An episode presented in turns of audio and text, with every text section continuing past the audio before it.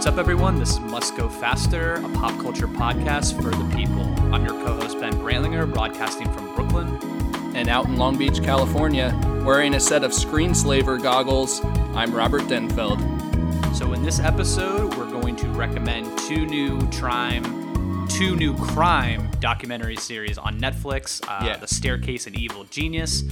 We are going to uh, reveal our infinity for AirPods. Yes. We are going to talk about sports a little bit. Oh, curveball there. Love it. And um, but first, Rob is going to review Incredibles 2, and we are going to proceed to give you our personal top five Pixar movies. Yes. Rob, do you want to kick things off with? Uh, I have not seen Incredibles 2, but you, Yeah. you just saw it. I know you wanted to uh, to give a quick little review. Um, Yeah. What were, your, what were your thoughts on that? Superheroes are illegal. We want to fight bad guys. How do you need bad guys? It defines who I am. We're not saying you have. What? Someone on TV said it. I was approached by this tycoon. Wants to talk about hero stuff. Help me bring supers back into the sunlight. We need Elastigirl. Bye, sweetie. I'll watch the kids, no problem. Well, so this was obviously a big release this past weekend. Uh, well, when this episode comes out, it may be two weeks from now, but uh, we're recording this a little in advance. And so, Incredibles 2, di- written and directed by Brad Bird, it is the 20th Pixar release to date. So, it seemed like an appropriate time to do our top five list. So, we're going to get to that after this uh, review and recommendation of Incredibles 2. Um, this movie came out on June 15th. Um, it's been received very fondly by critics and users on Rotten Tomatoes. It's 94% critics, 88% users. Um, it's just over two hours long. It's another, you know, action packed animated movie, just like The Incredibles, which came out 14 years ago in 2004, which is pretty incredible. Also directed by Brad Bird. Um, he's also he also did uh, The Iron Giant, uh, a a drawn um, animated movie in 1999, and then he did Ratatouille for Pixar in 2007. Uh, Mission Impossible: Ghost Protocol, which is live action, obviously, which is one of my favorite, maybe my favorite Mission Mission Impossible movies. So that's really impressive that he can cross over like that. He also uh, directed Tomorrowland in 2015, so that's pretty much his directing uh, career. Uh, but he wrote and directed this movie. It made 183 million dollars opening weekend uh, domestically, and that is an all-time record for an animated film. So that's uh, really, you know, a huge success for Pixar, Disney, uh, like they needed it. But uh, it's cool to see like a new record being broken. And um, yeah, so this movie, just getting to like the the meat of it, I won't really spoil anything since you haven't seen it yet, and some of our listeners may not have seen it yet. But it's another fun Pixar release, uh, really successful, I would say. Uh, lives up to the first movie. I think I enjoyed the first movie a little bit more, but this one, um, for certain reasons, I would say, but this one really, you know, lived up to the the title and uh, is perfectly, you know, honors the the original and is a solid sequel. The main villain in this movie is a, a character called Screenslaver, which I made mention of in my little goggle. That was your uh, nickname growing up, right? yeah, Screenslaver. Uh, yeah, so that's like the main villain in this movie. Puts goggles on people and controls their thoughts and uh, broadcasts uh, these little like encoded messages over TV, kind of similar to V for Vendetta. The way he like infiltrated the mass media and and you know showed his messages to the public. Um, and yeah, so this this movie has some amazing big action sequences, uh, probably bigger and grander than the original. But I just thought the way like the family drama played out and and uh, you know just the movie overall and the tone and everything, I, I liked the original a little more. But this one's really good too. Um, Jack Jack obviously is back, and this movie picks up like three or four days after the original ended, so they're still kind of dealing. I don't know if the last time you saw that, but they're dealing with the repercussions of like the city, you know, city being destroyed as they're trying to uh, handle um, what's his name, the the villain in the first one uh, syndrome. So it picks up right after that battle, and we see a little bit of the Underminers, which is hinted at in the the first the end of the first movie. This movie, I think it became a little bit predictable at times, and you kind of knew where they were going with the villain plot uh, early on. But it, you know, I, I was thinking that during the movie as I was watching it. Then I I heard like this five year old or four year old girl behind me asking her mom about the plot, and I was like, oh yeah. This movie is made for kids, you know. Like, stop, Yeah, yeah. stop trying to like You're about to analyze like this analyze on an Oscar it like it level. was eyes Yeah. wide shut, or Right, and you're right. like, oh wait, yeah, it's uh, I'm seeing Incredibles too. Yeah, don't I- forget the I do wanna target mention- audience. Right, right. You you did. Uh, I don't think it was in your top five movie mom, but maybe honorable mention the mom in Incredibles. Yeah, no, I think she was Elastigirl, played by Holly Hunter. I think she was my number three or four in from the original. Yeah, so a great uh, maternal character. Yeah, I'm glad you mentioned that. And I heard the action scenes, as you kind of said, are pretty like complex and They something are. that could very easily translate into like a live action. You know, I mean, Totally. guy has done an Mission Impossible movie, like he knows how to direct action. So Yeah. it's cool to apply that to the animation world. Totally. And the first one had that as well. And um, I I think it's just the way they're constructed and edited. Um, and obviously, you can like really control that in animated, you know, medium. But um, I just think they're really like coherent uh, action sequences, and you can follow what's going on with the characters and who's who, and you know, things aren't blowing up for no reason. It's yeah, so they're really easy to follow and good for kids, obviously.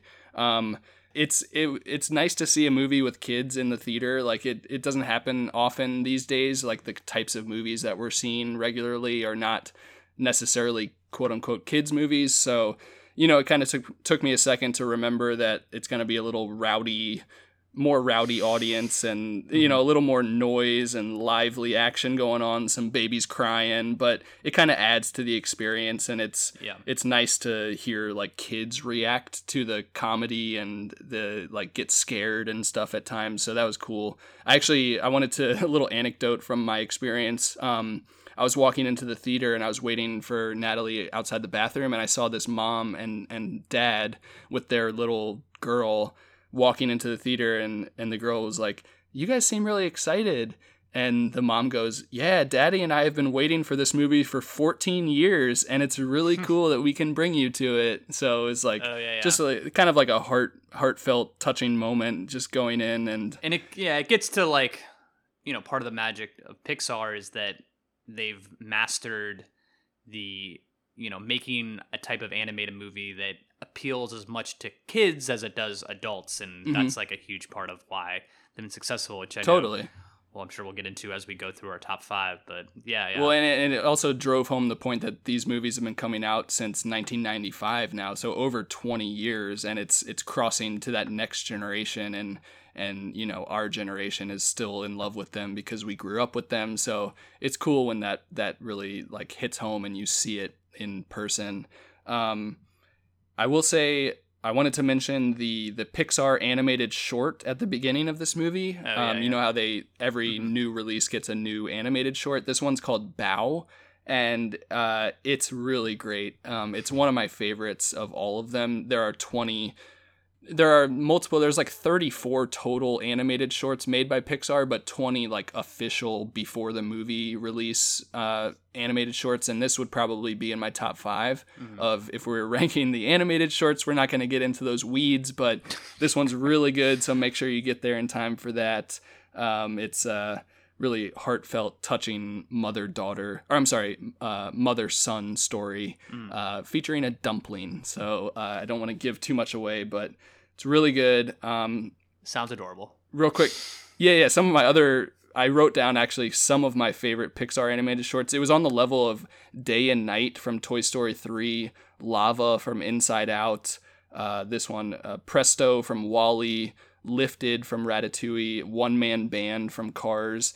And the original that got everything started was Tin Toy, made in 1988 by John Lasseter. That was like the original Pixar animation that kind of got this whole thing started. So Uh, just wanted to make a quick mention of the animated shorts. Don't forget about those. Those are really cool and well done and sort of stand on their own in their own right and, you know, have their own place. So that's really cool. This movie, highly recommend it for anyone that likes Pixar movies. Not quite as good as the original for me, but I've heard some people say they like it more. It's it's a little bolder and bigger. So if um, you know, it's it's highly enjoyable. Had a lot of fun with it.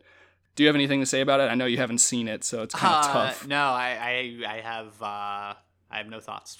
Okay, okay, okay. Uh, just wanted to give you a chance there. So, as I mentioned, this is the 20th Pixar release. So, it seemed appropriate that we do a Pixar top five, mm. our individual lists. Real quickly, I'm going to read off the all 20 titles in order of release just quickly. So, just to give you guys a little buffer and reminder of all the options we had to choose from. Yeah. Toy Story, November 1995. And then A Bug's Life, Toy Story 2, Monsters Inc., Finding Nemo, The Incredibles, Cars, Ratatouille, WALL-E, Up, Toy Story 3, Cars 2, Brave, Monsters University, Inside Out, The Good Dinosaur, Finding Dory, Cars 3, Coco, and Incredibles 2. And then upcoming, we have Toy Story 4, which will be the 21st Pixar release that comes out June 21st, 2019. So we already have a date for that. And then they already have five untitled films by the end of 2022 mapped out and with release dates. Uh, we don't know the titles, obviously, but they they have a tight schedule over there at Pixar and they're working hard. And uh, apparently, it takes like seven years to make some of these movies from start to finish. So Yeah. uh, there's multiple projects in in you know production at once and yeah, it's a really impressive catalog there. So we wanted to go through our top five. Well, why don't you set up like your relationship with Pixar and and its impact on your life? Yeah, so uh, started with Toy Story, obviously. I mean, that's like a huge nostalgia imprint on my life. Um, Right. you know, I, I haven't seen all 20 of those, I would say. There's a little bit, like, I haven't seen Coco yet, ridiculously. Um, I don't think I've seen any of the Cars, for example. yeah, I've only seen Um, Cars one. Yeah, but they're always, I mean, just so creative. I mean, as I was just saying earlier, just love how they're able to match the appeal for both um, uh, adults and children. Uh, Totally. You know, in yeah, I mean, I've always been a big fan of Pixar. I mean, I don't think I there's anyone on this planet who is not a fan of Pixar movies. I mean, Right. Right. fairly impossible to have that opinion. But um, you know, with these ti- like it has been way too damn long since we've done a top five, Rob. I will say. I know. Um, I know. It's been since we Glad to do it again. I mean, we did all our rankings at the end of the year, but this is, I think, our first top five of the year, which I'm a little, Oh. pissed off about. Yeah. Not No, at you. I just, I'm just, I, I'm upset that we it's taken this long. But Yeah. We'll you know, we'll say about our lists. We haven't discussed either our lists um, with each other at all, so Yeah. there may be some overlap. Maybe all five are the same. Probably but we not, had it. but- we wanted to have some like uh, natural reactions yeah. and just see where our tastes overlap in this world. And so it's yeah. Yeah. Don't be shocked if you hear some of the same titles. And um, I'm gonna go through my five, five to one, and then Rob's gonna go through his. Yeah. And uh, let me let me just kick things off here.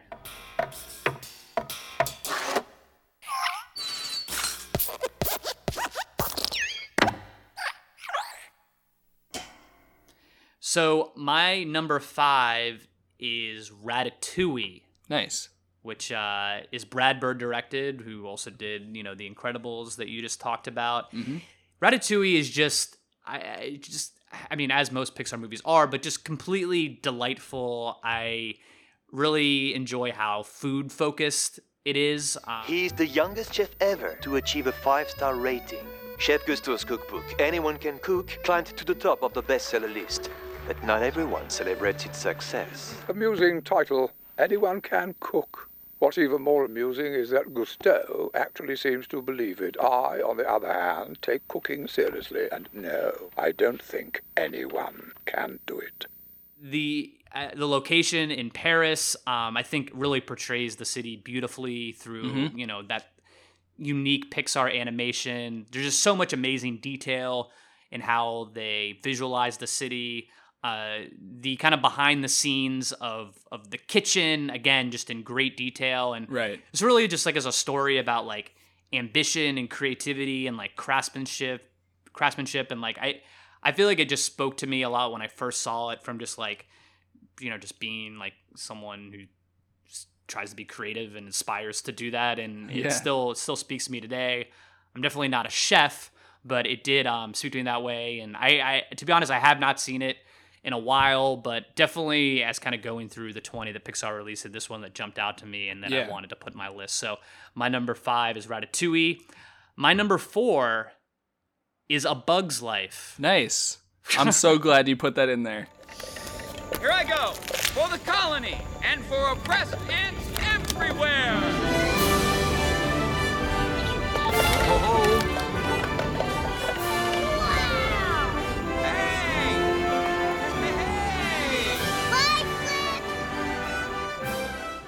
I don't think you were expecting this one. No, Um, no, I wasn't, but I- expecting it I love it too. earlier, but I, you know, look, these are a personal top five. I am not Totally. saying that A Bug's Life is, you know, more an achievement than like Up or something, but Sure.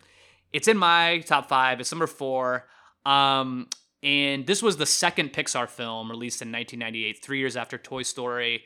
This really, more than anything, is just like pure nostalgia play. I, I loved it growing up. I remember it being like one that I would rewatch a lot. Yeah. And and really like when I was a kid, just having an impact on me and like really getting into the story. You know, I recall it being very like adventurous, super Totally. entertaining. Yeah. There's great, character, work. development. Yeah.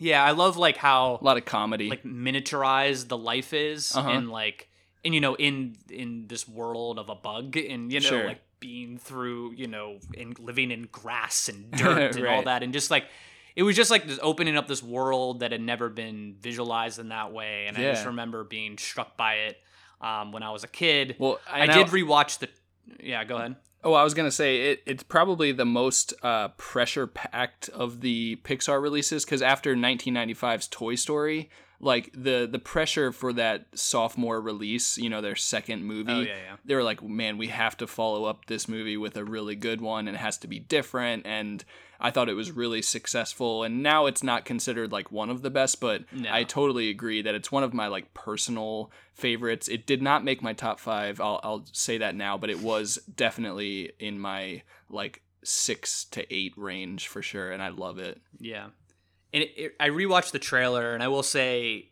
you know, some of that CGI isn't holding up great. Like it, it, it's not. I mean, obviously, like of its time, it was incredible, but Right. there were just some portrayals of like, you know, the different creatures that I was like, this this doesn't look Well, very good. I will But say anyway. I, I watched it last year. I watched this and Ratatouille actually last year because I got a Blu-ray set of uh, a few of the Pixar movies and we rewatched them. I will say with modern televisions and like 4K and HDR technology and watching the Blu-rays, you really it's almost like watching these movies for the first time and you you see like the amount of detail i mean you notice this in the movie theater also but just rewatching them you kind of just notice things all over for the first time after watching it you know a decade later um, it's just remarkable like the the level of detail and the shading the coloring the lighting um, just all the little tiny details that go into it. And i feel like you're really watching it the way that they're meant to be watched and the way that they like the animators created them um, on these like perfect 4k televisions with like the high dynamic range technology. So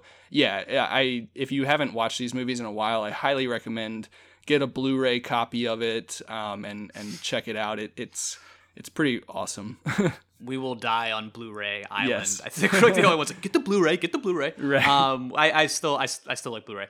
So my number three is WALL-E. WALL-E. Was that a, good? was that a good? Uh, Yeah. I, solid. I wasn't, I wasn't planning to do that. I just, it I just let it out. It's I've- natural, man. It I've had, I've out. had some wine, and you know, yeah. So Yeah, it's flowing. this is, I think, undoubtedly the most Stanley Kubrick influenced Pixar movie. Of course, I'm mainly referring to 2001: A Space Odyssey. Yeah. And um, particularly those opening what 30 minutes of Uh-huh. like without any spoken dialogue. It's Yeah. just these series of beautiful images, like an exposition that's told throughout dialogue, which is really impressive, and music obviously takes place in the future. You know, you could definitely make the argument that this is the single most innovative of all Pixar movies. I might do that Um, later. Very ahead of its time. Oh yeah, and it, it's um, you know, it portrays kind of this utopia slash dystopia, and Uh-huh. like you know, definitely a commentary on society and like our habits and you know the impact of technology on our lives. Um, I remember randomly I saw this a midnight screening of this. I don't really know why. Like, I don't know. Just as it's like. I mean, Pixar is awesome, but like, it's not the first thing you think Yeah. of. Like, I'm going to see a midnight screening of it. But No, I that's did cool. see midnight screening. I may have done that too.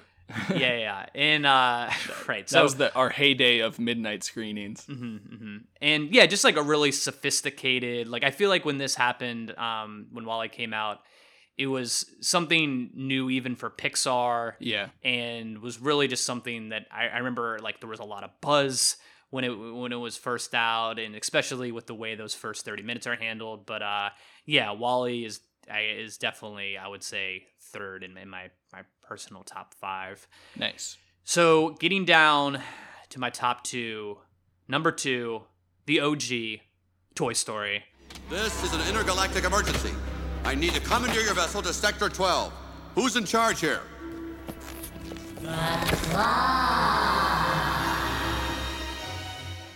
The one that started it all, like legitimately a hilarious movie. Um, Yeah. At times, like like laugh out loud, funny, bursting with creativity. I mean, just so many moments from the very first scene with like the toy um, soldiers, Mhm. uh, you know, till the very last sequence. There's just so much heart, so many great characters. You know, whether it's the usual crew of Woody and Buzz and all like the toy family there, or like Sid, the human character, just like an amazing villain. Um, so iconic. the the Zel- what's the name of like the, the three eyed aliens again? The claw. Oh, it the claw. You know, uh, yeah, right. I, right. I, I forget. think they're just called they're aliens. I can't remember. Yeah, they're awesome. Um, A-list cast on the voiceovers, and it, it's simply like a perfect film. I want to point out, eighty minutes long. Eighty minutes. It just Wow. it just goes to show you like, you know. Movies don't need to be over two hours in order Right. for them to be uh, everything you want them to be, and I, I just I can't remember seeing like any movie that at that length. I mean, that's like three episodes of The Office, you know, or something. Like, I it's just- know. it's crazy how short it is. So that is my number two, and then my number one personal Pixar movie is Toy Story three. Ooh. Oh, it's gonna be okay, Bullseye. Woody's going to college with Andy. It's what he's always wanted. Ah, he's crazy. College is no place for a toy. Toys are for playtime. Oh, speaking of playtime, they're lining up out there. How many? There must be dozens. I can hardly wait. Places, everyone. So this is on my list. I would say the first reason is because it's the only Pixar movie that had me like consider mortality and the meaning of Yeah. life and death. And gripping Um, your seat. Yeah. Yeah, I know like so. It tells a, this great new story. You know, it's the third of a trilogy, but totally finds like a fresh new angle on where to take these characters. But in those last twenty minutes, in that like fiery incinerary, like it transcends and it becomes a Incinerator. great, gr- incinerator. Yeah, incinerator. Thank you. Um, it's I would say going back to Blu-ray, the only Pixar movie I own on Blu-ray. Oh, nice. Is this the best third movie of a trilogy of all time? It could very well be. I was thinking You could like definitely make that other- argument. Yeah. Yeah. and you know the average Rotten Tomato score of all three of these Toy Stories is hundred. I think this is hundred. Toy Story is hundred. Toy Yeah. Story Two is Nick gets knocked down a peg at ninety nine. They're well thought of. Really, um, those last twenty minutes, and I- it's kind of like leading up those last twenty minutes. It's like I think it's every bit as good as Toy Story, and then those Mm. last twenty minutes really transcend. They really push the banner. They could have just you know wrapped it up there and um, decided to make it you know like oh this is like a great you know ending to this trilogy but they Mhm. decide like really let's go for it let's let's do something different and i just remember really personally moved by that and it's just amazing to see that in like an animated movie even Totally. if it's, it appeals to adults so that is my number one so to recap five ratatouille then a bug's life WALL-E toy story toy story 3 um, rob i know you're i can feel your, uh, anticipation I'm ready. across the country. yeah. Um, let me hear your top five. Let me quickly change out my headphones though, Rob. One second, because my AirPods are uh, ironically dying. Hold on one second. Huh? So yeah, let me get into my top five. I will say I'm really glad you included uh, A Bug's Life and Toy Story 3 because full disclosure, those did not make my list, but they were just outside, and I'm glad that you got a chance to mention those and talk about them. So my number five is Inside Out, the 2015 film. Uh oh, she's looking at us. Uh, what did she say? What? Oh, oh, sorry, sir. No one was listening. Is it garbage night? Uh, we left the toilet seat up. What? What is it, woman? What? He's making that stupid face again. I could strangle him right now. Signal him again. Ah, so, Riley, how was school? Oh, you gotta be kidding me. For this, we gave up that Brazilian helicopter pilot? I just love this movie. It's such an original concept. Um, obviously, a ton of depth and emotional weight, as of course the movie is focused on human emotions and how they, you know, control your brain and how, uh, you know, they sort of steer your life experience. And I just thought it was a really cool concept. Um, has a great cast with joy, sadness, fear, anger, disgust, and then Bing Bong. Um, you know, you have names like Amy Poehler, Bill Hader, Lewis Black, Mindy Kaling, uh, Richard Kind, and Diane Lane and Kyle MacLachlan play the mom and dad. So it's just like an A plus cast. Uh, Phyllis from The Office, Phyllis Smith, um, she plays Sadness. But yeah, that it's something that goes across all of these Pixar movies. Like it's just who's who of like A plus uh, list celebrities and actors, uh, voice actors. So um, they get a usually have a really good cast. And uh, this movie I just really loved. I, I it, it lingers in your mind and it's uh, has some emotional weight to it. With Mm. the, the the Bing Bong death scene is pretty pretty tragic, and you know haven't Yeah. really seen that before. So that's my number five, Inside Out. Number four. Yeah, I remember when I uh, just Oh, one ahead. thing about Inside Out. I remember, yeah, when I first heard the concept, I was like, wow. Yeah. Like just when you think like Pixar couldn't like come up with something entirely new. I know. Like they do, and, and I was just like, man, this is gonna be awesome. And yeah, I, know. I really like Inside Out as well. So Shout out to my brother who says every uh, every emotion ball he he gets is green or red, which is uh, disgust or anger. He's like, that's all I feel. I was like, he leads a happy life, though, right. though, right? Yeah, just It's a it's a slight exaggeration, but it always makes it makes for good comedy at the dinner table. Um, he's if he's like feels something that he gets really upset about, he's like red ball, red ball. it's a good bit. Uh, all right. Anyway, that's my number five. Number four, I'm gonna go with something you had at your number five, I believe, is Ratatouille. Mm. Or did, was that your number four or five? uh, that was my five. Okay, so Ratatouille is my number four, directed and written by Brad Bird. Um, this is, like you said, an original, great story about you know the food world, uh, Parisian cooking, uh, cooking and and rating. You know reviews. The Anton Ego character in this movie is great. Um, it's just a side of like the chef food world that we don't talk about much is like food reviews and it's a really funny character throughout um, it's kind of like the villain even though he's not like a bad guy necessarily um, remy played by Patton Oswalt is the main rat and linguini played by lou, lou romano um, some great character work there um, working together at Gusteau's restaurant in paris And the truth is, I have no talent at all. But this rat, he's the one behind these recipes. He's the cook, the real cook. He's been hiding under my toque. He's been controlling my actions. There's a great love story between Linguini and Colette, played by Janeane Garofalo in this movie.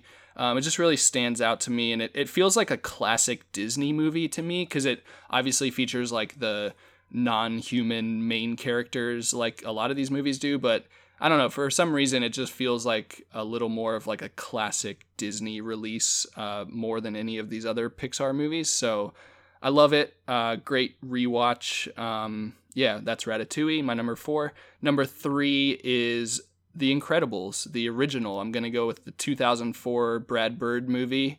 Um, you know, we I think it just for the reasons of like it's the original and you're introduced to all these characters and just it blew my mind when it came out and it just opened up the possibility of these action sequences in animation which hadn't really ever been done before and maybe haven't been matched uh, until Incredibles 2 Mhm. just in in the sense of like these weighty like grand action sequences that are really tough to pull off I, I imagine um Bob and Helen Parr play Mr. Incredible and Elastigirl, or that's their their real names and superhero names. Craig T. Nelson and Holly Hunter, um, Dash, Violet, and Jack Jack are the kids, and they all have powers and really cool, interesting family dynamics there. And these movies are like really about the family and and the villain like superhero side of it is kind of the secondary aspect of the stories. So I love that part of it in the first one. Uh, Frozone, played by Samuel L. Jackson.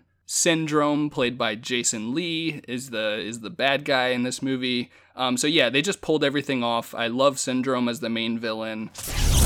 Shh, The baby's sleeping. you took away my future. I'm simply returning the favor. Oh, don't worry, I'll be a good mentor. Supportive, encouraging. Everything you weren't. And in time, who knows? He might make a good sidekick. So The Incredibles is my number three. Toy Story was your number two. It is also my number two. Um, I, I was considering Toy Story 3 like also in my top five, but um, I think I had to go, like you said, the OG Toy Story 1995, John Lasseter. Um, it's just so iconic. Um, it obviously like started this whole phenomenon and has become one of the most iconic Disney character groups of all time. I would say, like, it's up there with like Daffy Duck and Donald Duck. You know, it's like Yeah, yeah, it is. It is Daffy Duck. I, I guess not. Uh, Goofy is what I meant, and Yeah, yeah. you know, right. Pluto and Mickey Mouse and Minnie Mouse. Like, Sure, uh, yeah, yeah. I would I would argue that like Woody and Buzz and Slink are right there with those characters. Mickey of our time. Exactly, Yeah. exactly. Like Don Rickles playing Mr. Potato Head is like Mm. it's just awesome and Yeah, yeah, yeah, whatever. so Toy Story, like obviously the iconic score done by Randy Newman. He did the first four Pixar movies, by the way, and basically 18 out of 20 of these Pixar movies have been scored by just three guys: uh, Randy Newman, Thomas Newman, they're cousins, not brothers, and then Michael Giacchino or Giacchino uh, did a bunch of the movies. So yeah, the scores are you know can't be can't be like lost in all of this like they drive the movies especially in animated movies like they're a very important aspect and just wanted to mention it's mostly just these three people that have been doing it um okay getting to my number one i might linger a little bit on this one it is WALL-E i'm going with uh your number three The way you said WALL-E was like you're about to like cry or something. WALL-E. WALL-E. I love WALL-E. Um, it's written and directed by Andrew Stanton. Uh, 2008 movie. The jewel of the BnL fleet, the Axiom. Spend your five-year cruise in style, waited on 24 hours a day by our fully automated crew, while your captain and autopilot chart a course for non-stop entertainment, fine dining, and with our all-access hover chairs, even Grandma can join the fun. There's no need to walk. The Axiom, putting the star in Executive Starliner.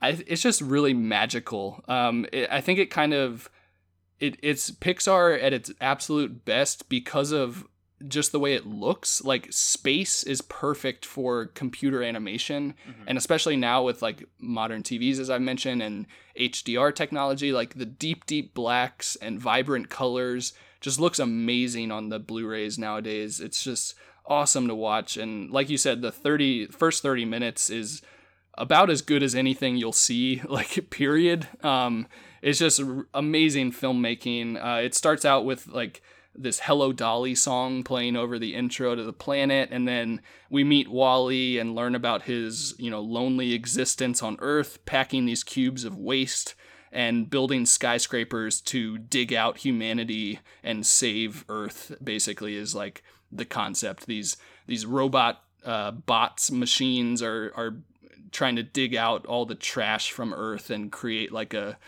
a habitable, uh, sustainable existence for the planet again, uh, as we learn that you know humanity has basically fallen by the wayside and gone off into space.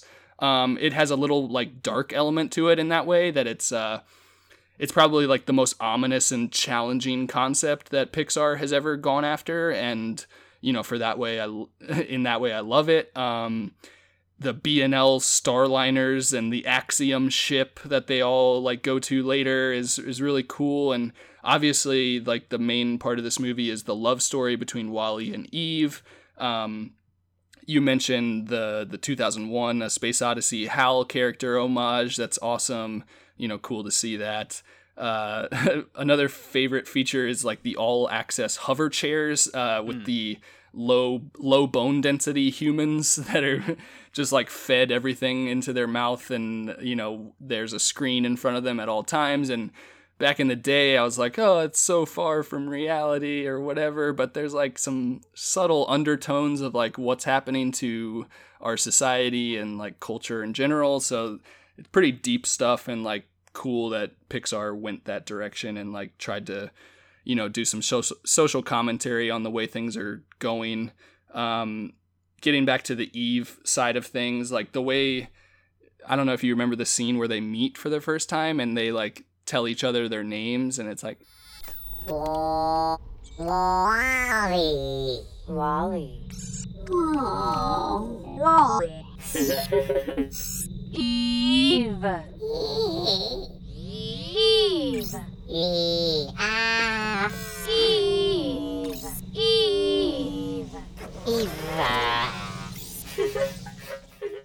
Yeah, it's it's just awesome. Uh, it's so charming and like you kind of fall in love with both of them and you're rooting for their relationship to work and it's just awesome storytelling and like classic in a classic way. Um, I love the scene where we first meet or we first see uh, WALL-E show Eve his apartment, his like little collection of trash or like little things that he found worth keeping and it's mm. kind of hit home with like little trinkets and collections of things. I, I must say i'm a bit of a collector in that way and i can relate.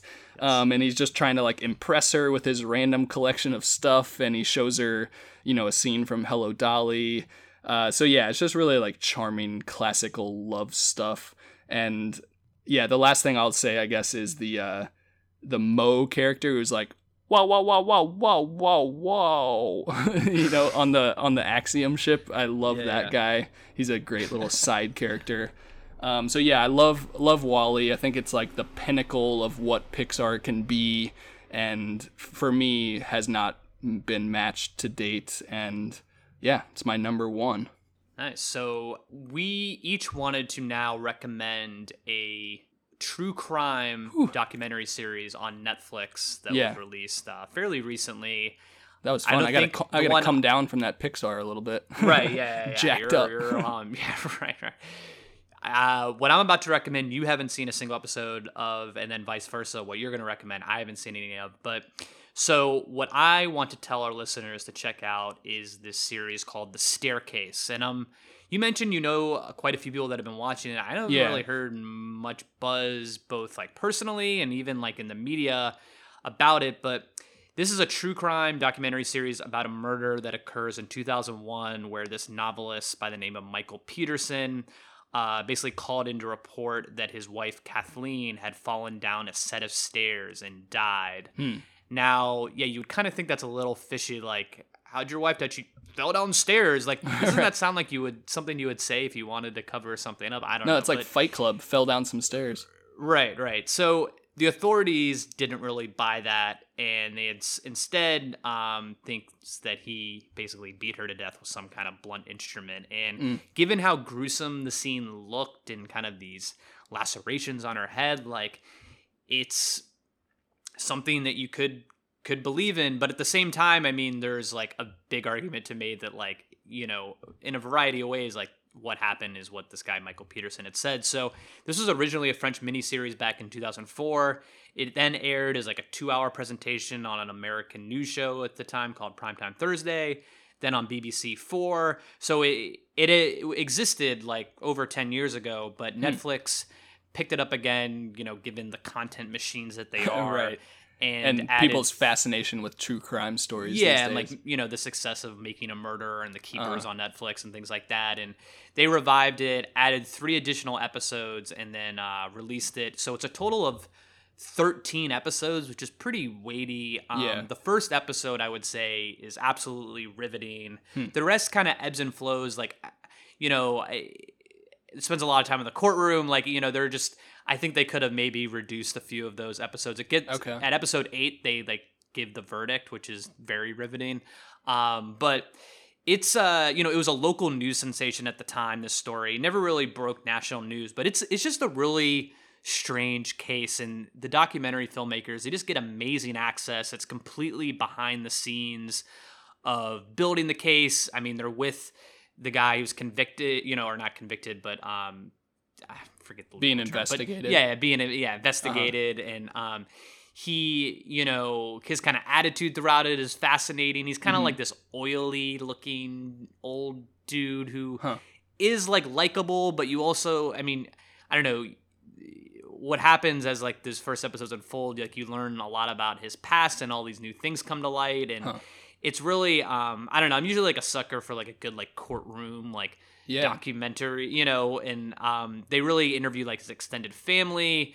And um, yeah, I would really recommend it if you're if you're into like the serial podcast or making a murderer. Um, the first episode is like will really draw you in and like you, you'll you'll be hooked. And it's like a really good like rainy day watch. I would say as well. Like you can kind of bang it out. Um, you know, you don't have to be like hundred percent into every minute. Um, like I said, some of the episodes are a little slow, but uh, you can do definitely some chores. yeah, like definitely watch until the verdict, which is episode eight, because I think the payoff is is really good. So, um, yeah, just want to recommend that you guys check out the staircase. I think if you're into true crime, it's something you'll you'll be into. Nice. Yeah, I haven't seen any yet, but I'm planning on watching some. I've heard some people loving it, so yeah, I'll definitely check it out. Um, so I wanted to mention another Netflix true crime story, uh, and that is Evil Genius: The True Story of America's Most Diabolical Bank Heist. Diabolical. Um, so this is a four-part true crime documentary series on Netflix. Uh, it's basically three and a half hours long total. So if you wanted to, you could knock it out in one night. But I found that I split it up into four nights because it's it's pretty like haunting and scary at times for a true crime story. Like some of I the mean, true crime's usually pretty pretty haunting. yeah, because it's like all real, you know, it's a documentary and it's like, man, these people are just like sick, you know, it's almost scarier than horror movies at times just because it's it's reality and, you know, it's like how how far people can go in a certain direction. So, yeah, I just found it easier to consume over the course of four nights. Um and uh, it's it's the story of the pizza bomber or the the collar bomb that was uh, done in 2003 in Erie, Pennsylvania. It's all a true story. Uh, the murder of Brian Wells. Um, it's basically the mystery behind that story, um, and it it was eventually given a, a special task force uh, from the FBI. Like it had its own unit, and you know investigators from the state and local police departments. Um, you know worked on it for years, and uh, they interview all of those like main characters from those uh, different agencies, and you know we get some lawyers discussing things and like news people that covered the story chime in with their opinions and like their perspective on the story.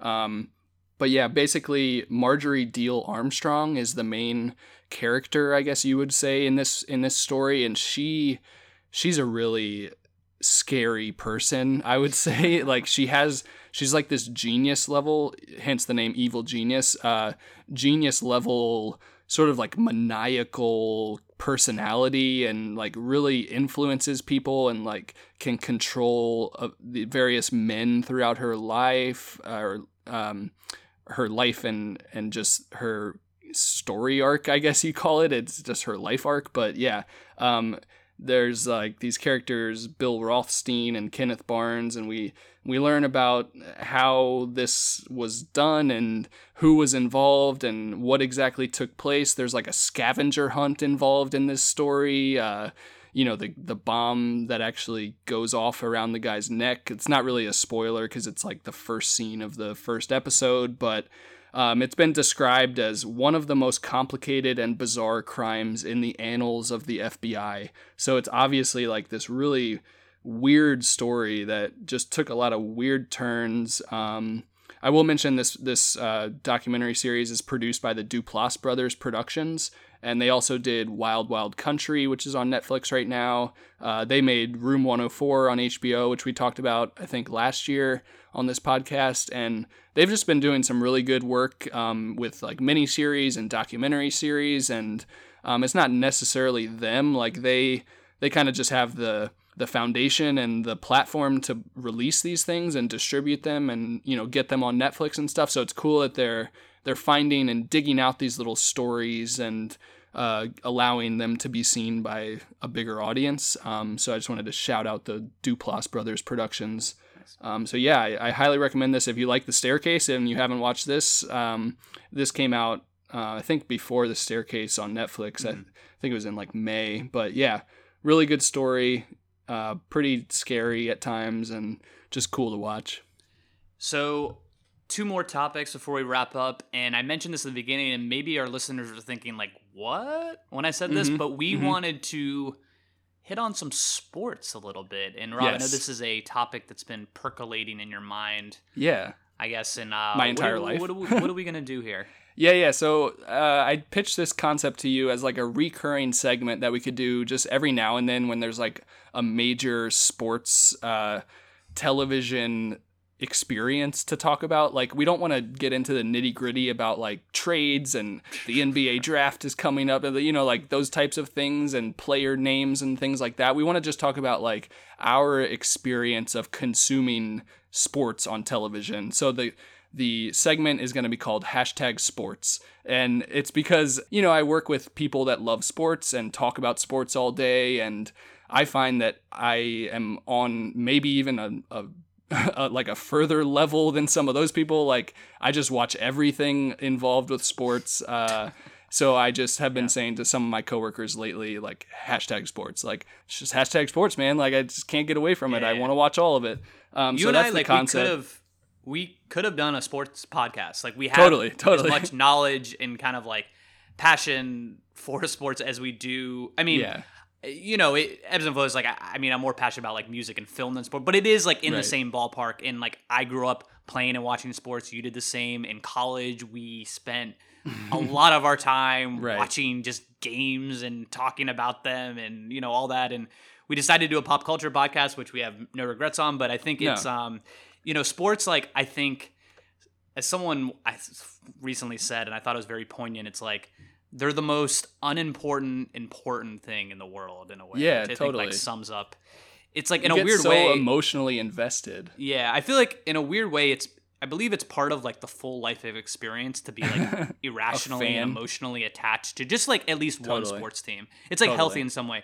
Get through the highs and lows. Yeah. sports are obviously like It teaches you the life lessons. Yeah, the center of culture, the live element of consuming them is Right. something that we can't experience when we're you know, as much as we love film, you know, are you like that that's something that's not the reality of experiencing film. Like it's—it's like the, only like water cooler thing left besides you know like Game of Thrones. you know, Right, it's like, right, or there really isn't much. It's like, did you see that NBA you have to experience as night? it's unfolding. Yeah, the DVR Yeah. in the age of Twitter and the internet. Yeah, like you gotta you gotta be watching these things live. But um, I can get pretty much behind any major sporting event too. I mean, Yeah. there's certain sports that I like. You know, like basketball, for example, that I'm I'm you know much more into than you know regular season hockey. But if it's Uh-huh. a major sporting event, like I can get into it and enjoy enjoy myself. Totally.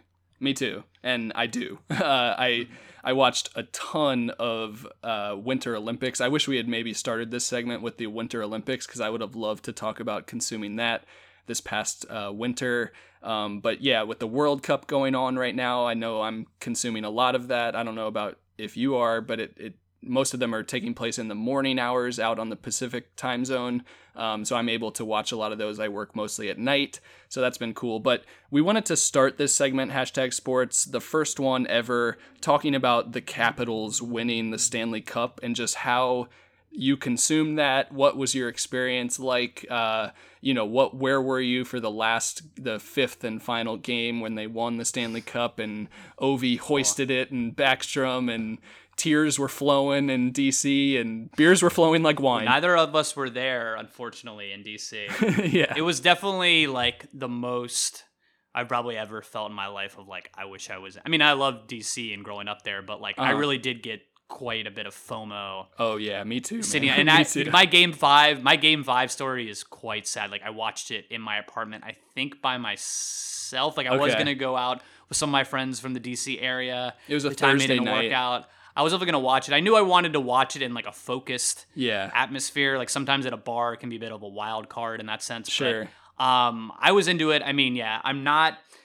Obviously, was rooting for the Caps. I'm not gonna sit here and say that I am an emotionally invested uh, Caps fan year in and year out. Been like Sure. live and die. Like I am, and thank God because of the amount of heartbreak they've experienced over the years. A lot. I am. I am glad, but I totally got on the bandwagon. Was rooting for them every step of the way. As you should, Every yeah. game of the Stanley Cup. Watched most. Most, I would say, like eighty to ninety percent of the games leading up to the Stanley Cup. Nice. And it was, yeah, it was exciting. I had a lot of interesting observations on hockey as someone who doesn't watch it all the time. Um, Yeah. But it was, you know, huge for our city. Like, what it had been 27 years since the last championship. yeah, and especially with the Caps. I mean, God, like they've Yeah. been through so so much hard. It's hard Oh, to yeah. even like articulate how they've like died a thousand deaths, and the Oh, fans yeah. have died them with them, and and, and it's just. Right. Well, they've know, been like arguably one of the best teams, and not even arguably, they've been one of the best teams in hockey for a decade, and they could have hmm. won five or six cups already, and or they couldn't even know, make it at to the least third one. round, let Right, alone the Stanley right. Cup. You know, but yeah, yeah, so this was the first time they even made it to the Eastern Conference Final, Right, and right. They, they get onto the final and win it. so it Yeah, was awesome. but you know they. It feels like it's to put my hockey hat on. I mean, like they were able to really impose their will. Yeah. and um, you know, for the first time, be like, no, we're winning this. And I think winning. and they came that- together as a team, a, that a second full round unit. Uh huh. That second round series um, against Pittsburgh, such a huge weight off their shoulders. Oh, yeah. I can imagine. And then after that, they're like, "This is our time. It's their destiny." Yeah. Ovechkin, Backstrom, like these guys that have been with the team forever, like Uh-huh. they were so deserving of it. Um, yeah, it was it was it, it was awesome. Like I I definitely. It's like I don't know, like you know, a lot of these Stanley Cup games were in the middle of the week. I wasn't gonna like spontaneously like take off work to go to DC. You know, Right. maybe if it was like the Nationals and they were in the World Series, you know, that would have Mhm. been a different story. I'm a bit more into that team on the DC side, but it was still it was still awesome, and I'm really happy for all our friends back home that are Caps fans and seeing. You know, I know my brother was down there. A lot of our mutual friends were right in the thick of it um, during you know those games and the sea of red in DC and just the Oh, yeah. chants and it seemed like very good natured too. Like we're not Philly, Yeah. we're not gonna like burn cars right to the ground. Yeah, there was not like a single arrest apparently that whole Hmm. parade day and the celebrations. The sea of red on the National Mall was just Hmm. amazing. If you see the per, uh, the picture of the perspective of the players on that stage, uh, like right in front of the Capitol building, and you see like that massive sea of red, it's just remarkable. Like, I mean, there's uh, estimated numbers of like half a million people in DC for the parade that day. So the celebration has been, or was, I guess it's over now, uh, just almost as fun as watching the game itself. But I want to quickly tell my story. I'll keep it real tight about watching them win. And I'm a huge Caps fan. I have been, you know, since they drafted Ovechkin. Like I remember they made the Stanley Cup Finals in 1998. Uh, I was, you know, 10 years old or so, and I I kind of remember watching that series with my dad and uncles and brother. But they got swept by Detroit that year, 4-0, and that was the only time they've made it past the second round. Um, so this time, obviously, like conscious sports fan, you know, since Ovechkin was drafted, I've been a massive Capitals fan, and they've been great for so long, multiple Presidents trophies, etc. And so, f- for the fifth game, I was flying to Boston that day. Um, I was going for a wedding that weekend, and I was supposed to be landing in Boston at like 8:30 p.m. Eastern, and the game was um, starting at eight uh, or like 8:20 after all the you know fireworks and uh, flaming arrows at uh, the whatever arena. Oh God, that's a in whole- Vegas. I could do a whole yeah. podcast on how the Game of Thrones episode by- ended. Yeah, Jesus, yeah, so yeah. annoying. But yeah, so I was supposed to land at 8:30, but I got a little layover experience. I had to deboard in Indy. I was supposed to be there for like 30 minutes. So we ended up being there for two and a half hours. Um, so I watched the first two periods of the game in the airport at a bar, got myself a little pizza, consumed three or four beers, and made some friends at the bar. Like I was clearly rooting for the Capitals. They had a chance to win it that night. So it was fun. And then we had to get on the plane and go to Boston and I had to like the luckily modern media, you know, in the state of like Wi-Fi on planes, I was able to quickly pull it up on my iPad and watch the third period live. Oh, you're able to stream video in the yes, air? Live Oh, wow. TV. I watched the third period. I watched the Capitals and DC Sports like win their first championship in 27 years on a plane, basically, you know, by myself on an um, iPad. Yeah, yeah. on an iPad. I was audibly cheering, and like everyone around me knew what was going on. I was like, I was not hiding it. I was a little intoxicated by that point. um, the I, I got out like one of my Southwest uh, drink voucher cards, and since we had the delay, she was like, "Oh, we're not accepting those. Like drinks are free tonight." So she brought me a beer. And then after they won, I was like really getting into it, and she brought me two more. Doing the caps cheer on the flight, like Seriously, everybody with I mean, me. It, it was a show, dude. Like I was probably creating a scene, but uh, she brought me two more beers for free. So by the time I landed in Boston, they had won. I watched Ovi and Backstrom and everyone nine hoist- beers deep. Yeah, they all skated the cup. I was probably seven or eight beers deep. I was like floating through the Boston airport, like with my arms up. I felt like I had done something, you know, like Right. it was right. just oh, yeah, this like sports has that kind of effect. yeah, exactly. It was a magical experience. Like not exactly how I pictured, you know, celebrating and watching the first championship basically of my conscious lifetime, but I'll take it and I feel like it's burned into my memory forever. And I actually considered flying, changing my flight out of Boston to DC so I could go to the parade that day, but it was like a logistical nightmare and I had work and I, I would have had to like find subs and all this stuff. So I just decided not to do it. But I was sad, like you said, FOMO, like to miss that first parade in DC. But Yeah, yeah, uh, yeah. No, it's a it's a unique that's a very unique way to experience uh, DC's first championship in, in quite some time. I, I will one last thing on this with the Caps Stanley Cup. Uh, Ovechkin and the crew that Saturday after they won it, they went to the the Nationals game and proceeded that day. I want to say, oh man, they went on a bender. I would put that up with any bender of sports celebrations. Like I don't know people listening. I'm sure you know people from back home listen to this podcast. I'm Like you know what I'm talking about. They went. They proceeded to. I mean, I we've been going long on this podcast. Like I, I don't want to get it. Like it's all good. Dan Steinberg, who I follow on Twitter, Yeah. like what did did God's work and just retweeted every single video bit. They went to the Nats game. They proceeded to go into like after that with the Stanley Cup in their like hands, like Yeah. like just went all The over the city into in the Georgetown, Georgetown. fountain, showing up at Ovi was, like, clubs, swimming on the concrete. cafes. Yeah. Oh, it like you know singing "We Are the Champions," shotgunning beers, like the jersey, like every. It was just complete joyful debauchery. It was like, but Quad it- Fest at the oh Nats yeah, it- I mean yeah, times five hundred thousand. I mean, it was just like, and just it was so cool how they were able to share that. There was clearly they they knew how much it meant to the fans, and they, Yeah. they were really sharing it with the joy with them. So Totally. We're not gonna be fucking sucked this year. We're the Stanley Cup champions. Yeah!